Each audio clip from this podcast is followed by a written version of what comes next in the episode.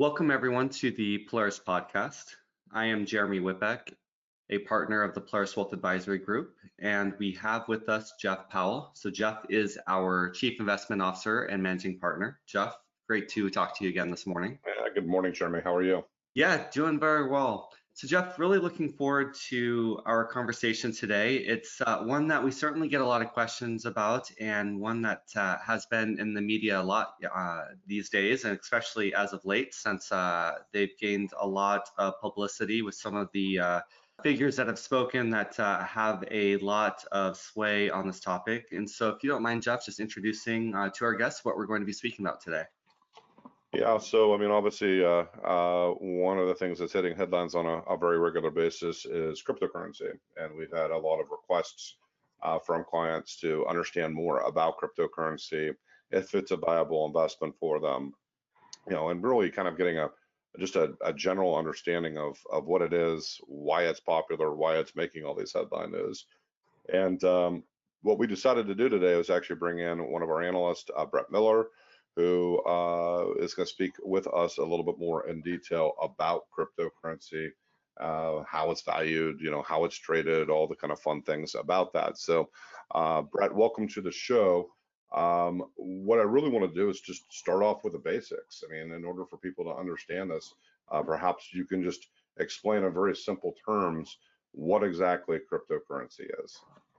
Yeah, and uh, thanks for having me today, guys. Uh, it's great to be here. Kind of a, a fun topic, just because, especially with um, the younger generation or the younger guys like myself. I mean, this this is all the frenzy. This is what everybody's talking about. So, kind of breaking it down, understanding what it's about, um, why people are are purchasing it, um, I think is pretty important. Um, and so, when we look at cryptocurrency, I mean, we're looking at a range of over 10,000 coins that are out there on the market, and where these things come from, um, their valuations we'll get into, but I mean, in a sense, the purpose of cryptocurrency and why it was created back uh, with Bitcoin essentially in 2009 was essentially a decentralization of currency. Um, given the financial crisis, um, there were some Google developers that had kind of had enough with the fiat money system, um, decided they wanted something separated from from government control, from manipulation of the amount of available currency out there. And so essentially what a lot of these cryptocurrencies um, created was a finite amount of currency. Um, and then this is all transacted then on um, what we'll get into is called a blockchain, uh, where it, it, essentially can eliminate a lot of the fraudulent transactions that you see with uh, maybe some sketchy accounting groups or governments uh, printing money. Um, so that that anti-government in a sense, or just the decentralization, um, has really driven a lot of the appeal, um, just given financial crisis and people's just distrust of of monetary systems at times, and that's that kind of led to the birth of these cryptocurrencies um, as as a finite resource for people to buy and, and use uh, in exchange with one another. Yes, that's a, a really helpful uh, answer as to why cryptocurrency was uh, initially developed and, and really why it's here. You touched on the blockchain, and of course, without blockchain technology, there would be no crypto. Can you elaborate a little bit more? What what is blockchain?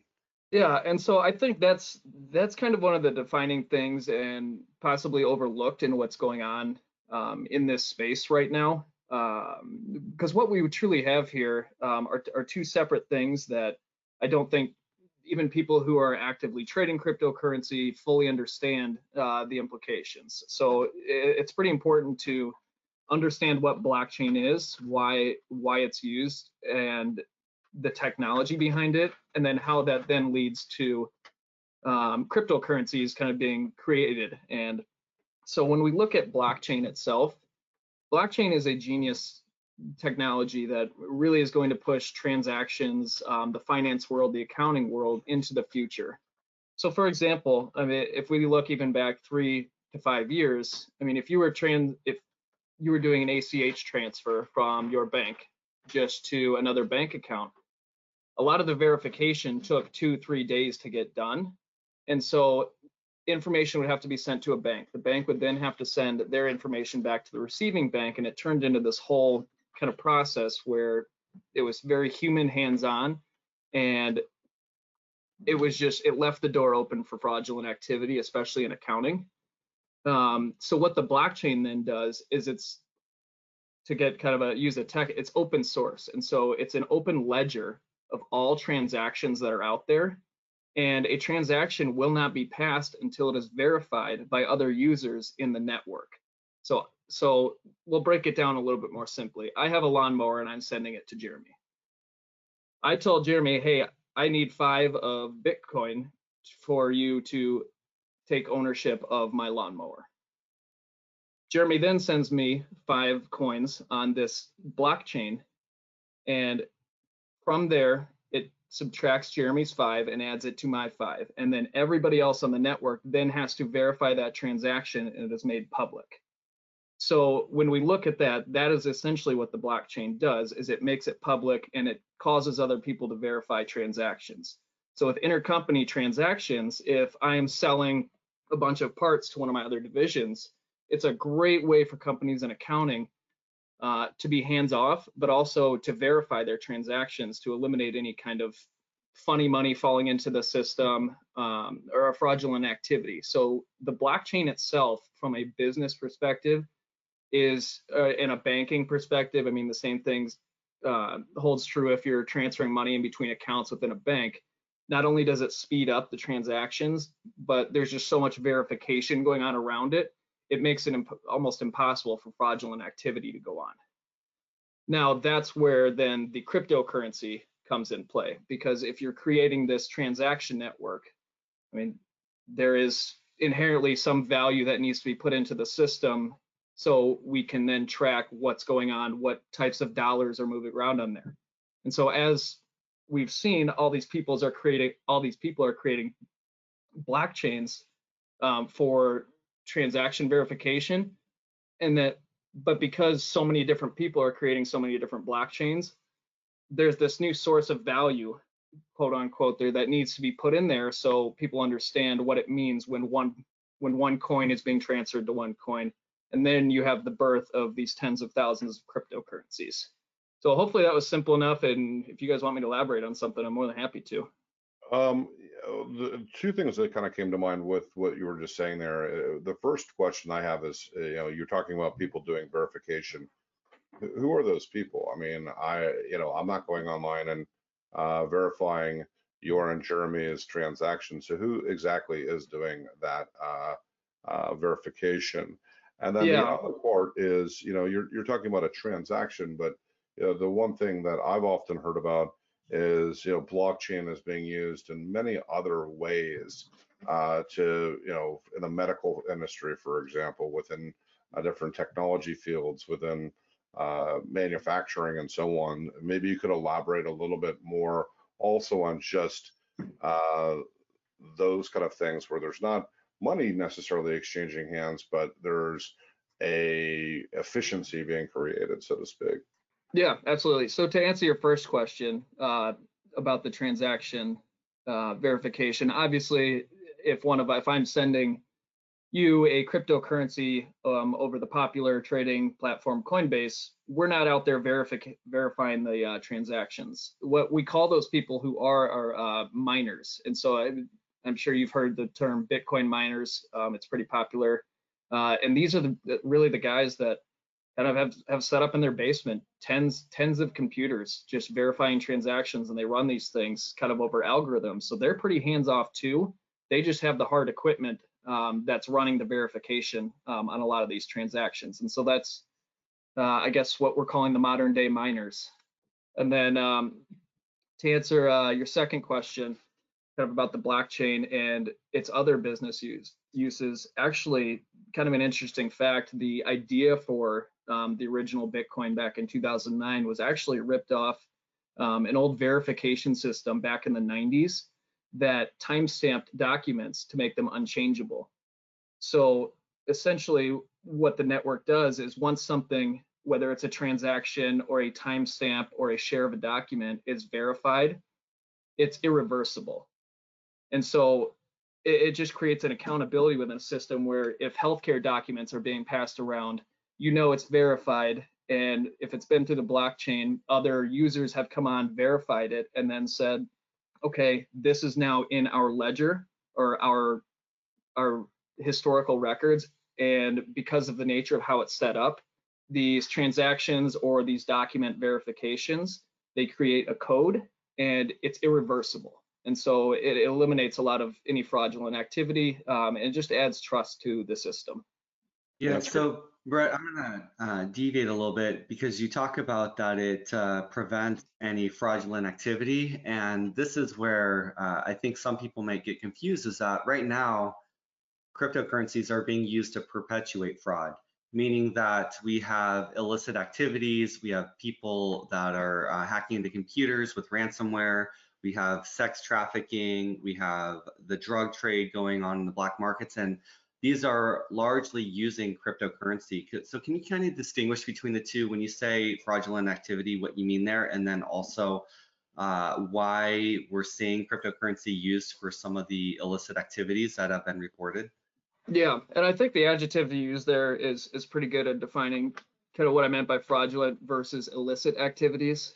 Um, when I say fraudulent, I do mean more on whether it's accounting fraud, um, printing fake money, uh, things along that nature where money is said to be there or verified documents are said to be there that truly are not there. So more in the forging of whether it's currency or documents, uh, that that's more what I mean with the fraudulent side.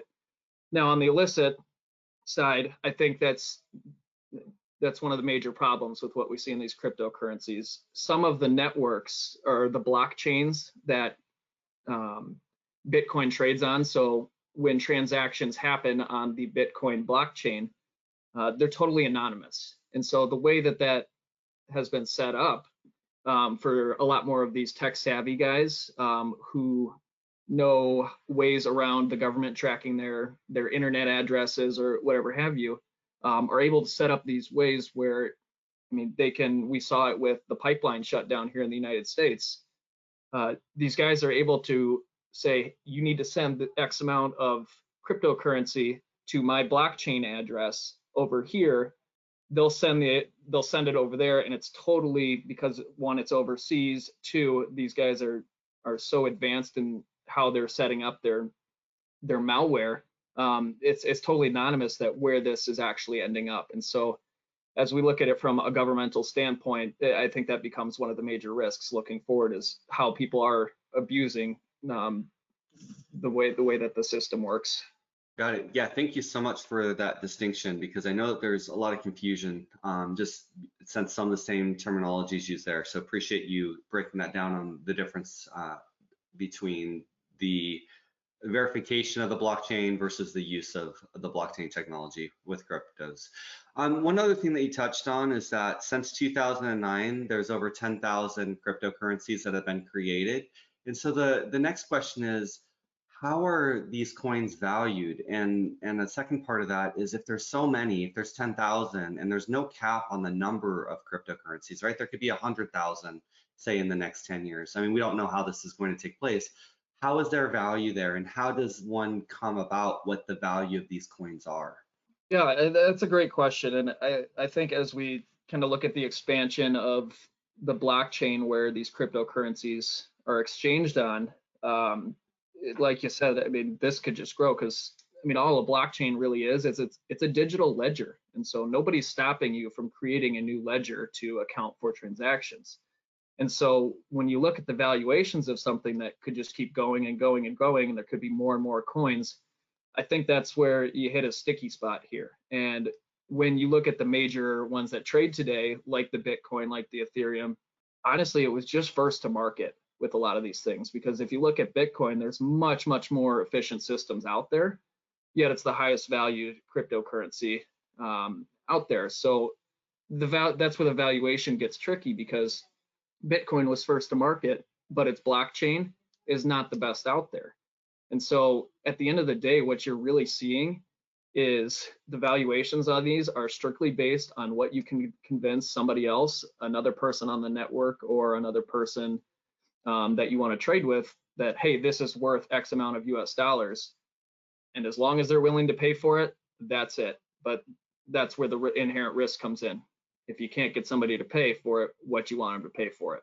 Yeah, I mean, and that that's one of the things that uh, that we've been talking a lot with clients about is is sort of that downside risk. There's been, you know, obviously significant hype, uh, a lot of of people coming in and uh, um, you know just it's day trading in uh, a currency that's a made up thing that really uh, has no underlying valuation behind it. So if we were really looking at that, you know, and, uh, you know, talking to clients about that downside risk, what else out there do you see as, as sort of the downside risks of investing in a cryptocurrency if somebody was going to do that? Yeah, and I think it kind of goes back to how I, I wrapped up that last question. I mean, it is one of those things, like you stated. I mean, the value is really only what somebody else wants to pay for it.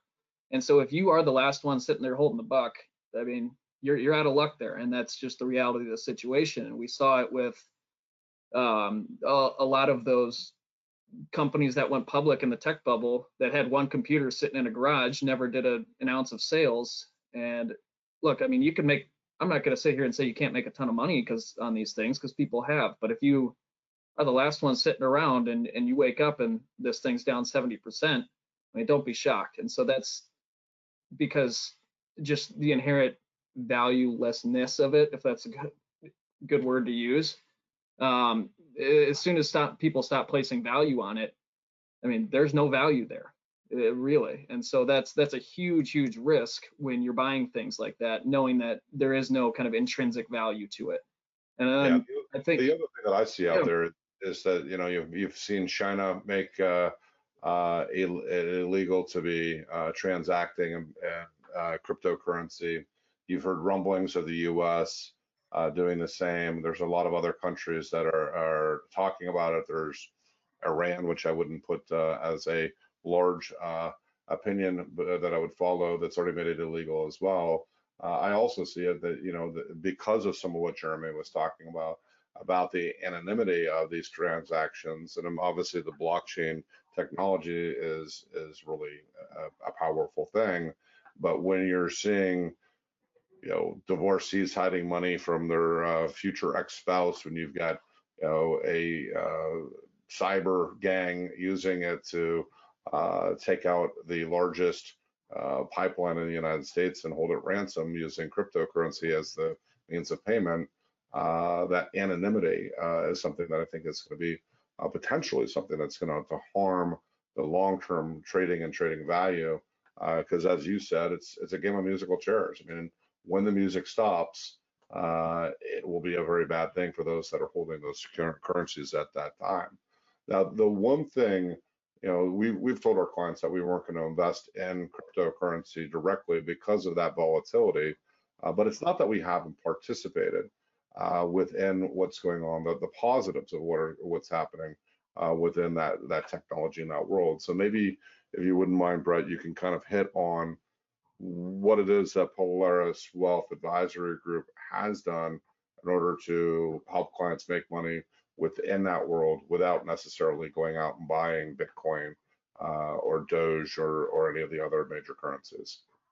yeah absolutely and i think we could kind of point to two major names um, that we hold across a lot of our portfolios and have for quite some time and that would be paypal and uh, nvidia and so like you said with with the the craze going on it, there is a lot of money flying into this whether it's the the miners buying computer equipment or just the transaction fees that it takes to trade and get involved in buying these um, these cryptocurrencies. And so PayPal um, has become almost one of the major uh, transaction providers in buying Bitcoin. And so, given the phrase, the excuse me, given the the rage going on around it and the increase in trading volumes, I mean that's that's money, U.S. dollars, right in PayPal's pocket. And so that's something it's been a great holding for us, continues to push higher. And then um, looking at the NVIDIA holding that we have across it, quite a few of our portfolios as well.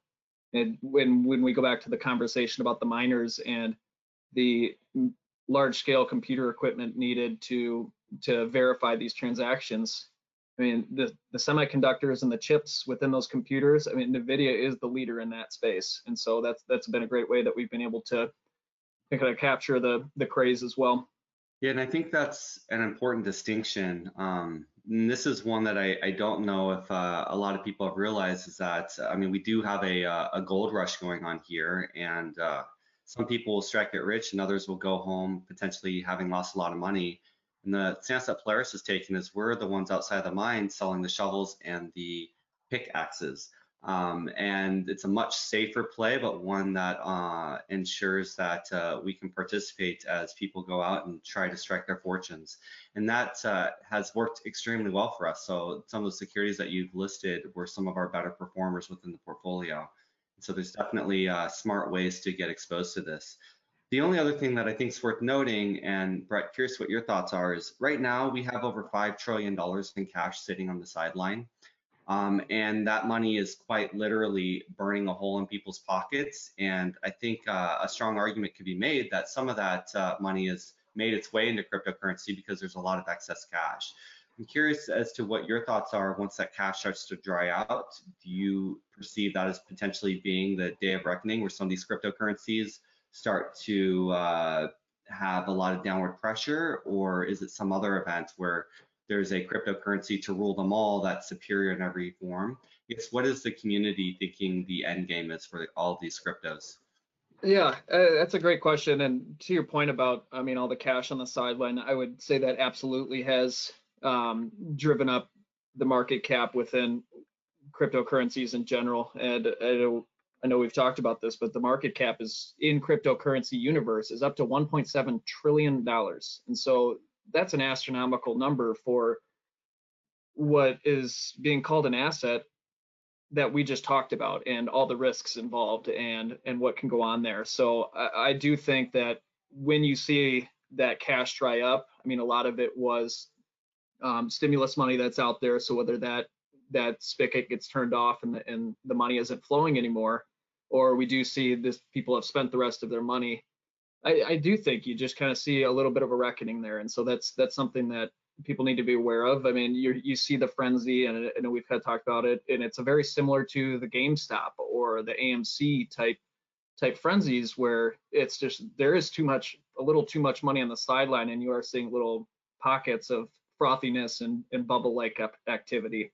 So the, it's something that I mean we're aware of here in the team. It's I mean I mean, like we said, we're out selling the tools, not not buying the product um, of this Bitcoin. So it, it's a way that we've been able to position ourselves a little bit smarter um, and still make money with how much how much money is flowing into this type of thing.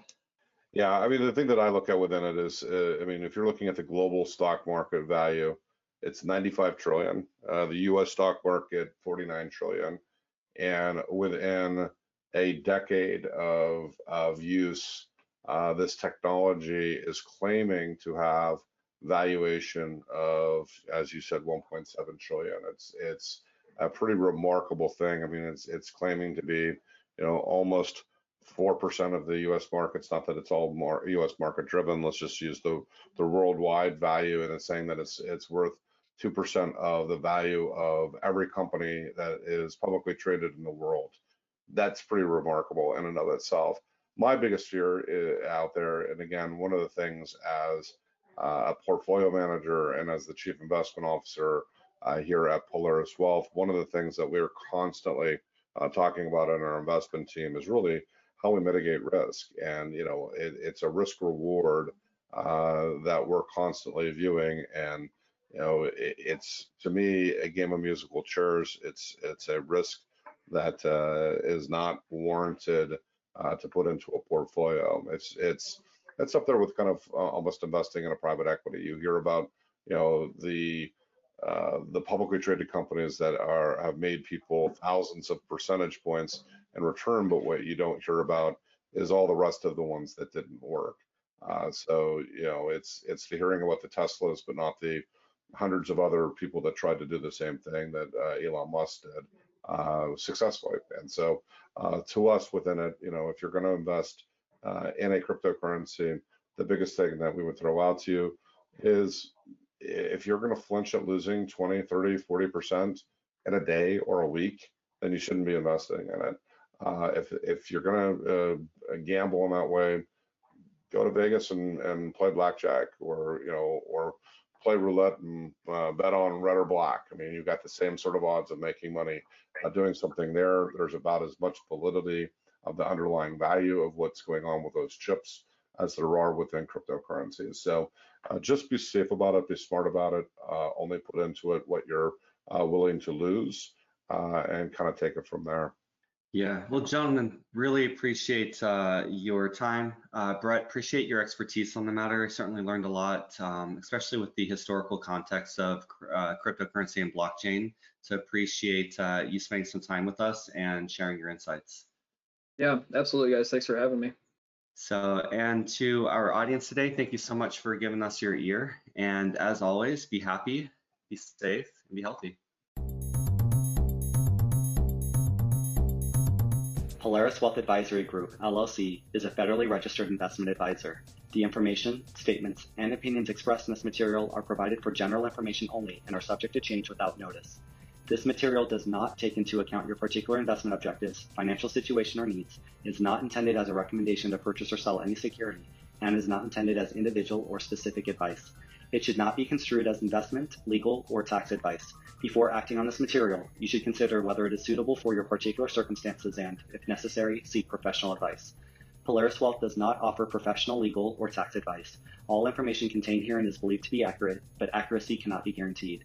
Advisory services are only offered to clients or prospective clients where Polaris Wealth Advisory Group, LLC, and its representatives are properly licensed or exempt from licensure. Past performance is no guarantee of future returns. Diversification does not assure a profit or protect against loss. Investing involves risk and possible loss of principal capital. No advice may be rendered by Polaris Wealth Advisory Group, LLC, unless a client service agreement is in place.